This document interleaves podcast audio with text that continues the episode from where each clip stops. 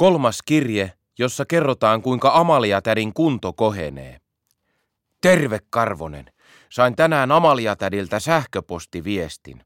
Hän kertoi, että hänen kuntonsa on alkanut jo parantua. Konstaapeli Karhunen sanoi vähän epäilevänsä, sillä Amaliahan oli ollut kuntoutuskeskuksessa vasta yhden päivän. Amalia täti kertoi, että hän oli herännyt aamulla johonkin ääneen. Ensin hän oli ajatellut, että sen aiheutti hänen kuntokäyränsä nousu, mutta sitten hän päätteli, että ääni kuului vatsasta. Se kurisi, sillä hänellä oli hirveä nälkä. Aamiaiseksi tarjottiin kuppi teetä ja kaksi näkkileivän palaa, purkki viiliä ja yhtä pieni purkki mustikoita. Syötyään täti oli katsellut pöytäkumppaneitaan, jotka alkoivat pikkuhiljaa siirtyä toisiin pöytiin, ikään kuin hän olisi muka aikonut syödä heidät. Oiva Karhunen sanoi, että hän ymmärsi hyvin asian. Jos Amalia lipoi kieltään ja suupielistä valui vaahtoa, oli viisainta vetäytyä kauemmaksi. Eipä silti, ei hän epäillyt, että täti olisi ollut mikään Hannibaali. Kysyin, söivätkö Hannibaalit tosiaan karhuja? Oiva mietti hetken ja sanoi sitten, että ei varmaankaan. Hänen muistinsa mukaan Hannibaalit söivät norsuja. Aamiaisen jälkeen sai valita, tekikö tunnin mittaisen hölkän vai polkiko kuntopyörää.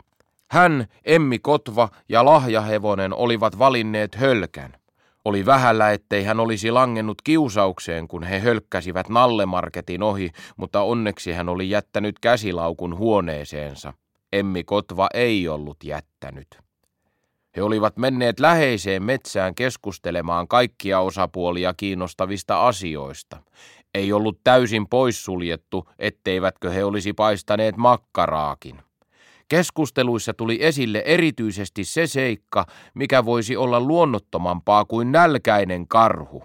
Emmi ehdotti jäniskoiraa, lahja muurahaiskarhua ja täti Eversti luutnanttia. Emmi oli sanonut, että kun hän laihtuisi kuntoutuksessa vaikkapa vain 50 kiloa, hän joutuisi uusimaan koko vaatekaappinsa. Lahja kysyi, millaisen vaatekaapin Emmi aikoi hankkia. Jakaranda vai tiikkipuisen?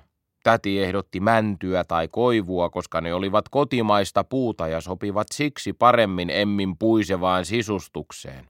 Emmi sanoi miettivänsä, vaikka tarkoittikin enemmän kaapin sisältöä kuin itse kaappia. Lahja sanoi, että hänen tavoitteensa oli laittua 40 kiloa.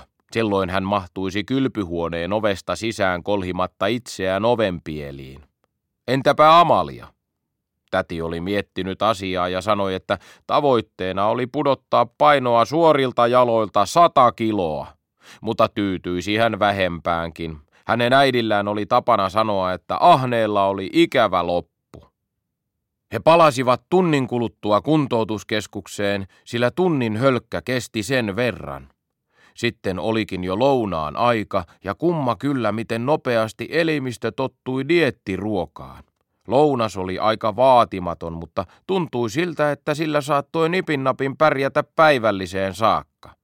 Jos ei, olisi ehkä pitänyt tehdä toinen tunnin hölkkä, vaikka kyllä siihen olisi ollut aikaa päivällisen jälkeenkin, koska Nallemarket meni kiinni vasta kahdeksalta. Lounaan jälkeen täti oli ottanut kauneusunet, aika lyhyet, vaikka hänen naamallaan olisi kuulema pitänyt nukkua pitempään. Hän oli sopinut Lahjan ja Emmin kanssa, että iltapäivällä harrastettaisiin liikuntaa. Tarjolla oli uintia, tennistä ja lentopalloa. He olivat kuitenkin valinneet tikanheiton ja heittäneet monta kierrosta. Täti sanoi, että kunto oli tosiaan alkanut kohentua huimasti, sillä hän oli osunut joka heitolla. Kerran tosin lahjahevosta takapuoleen, mutta siitä ei saanutkaan pisteitä että sillä tavalla Amalia tädin kunto oli alkanut kohentua.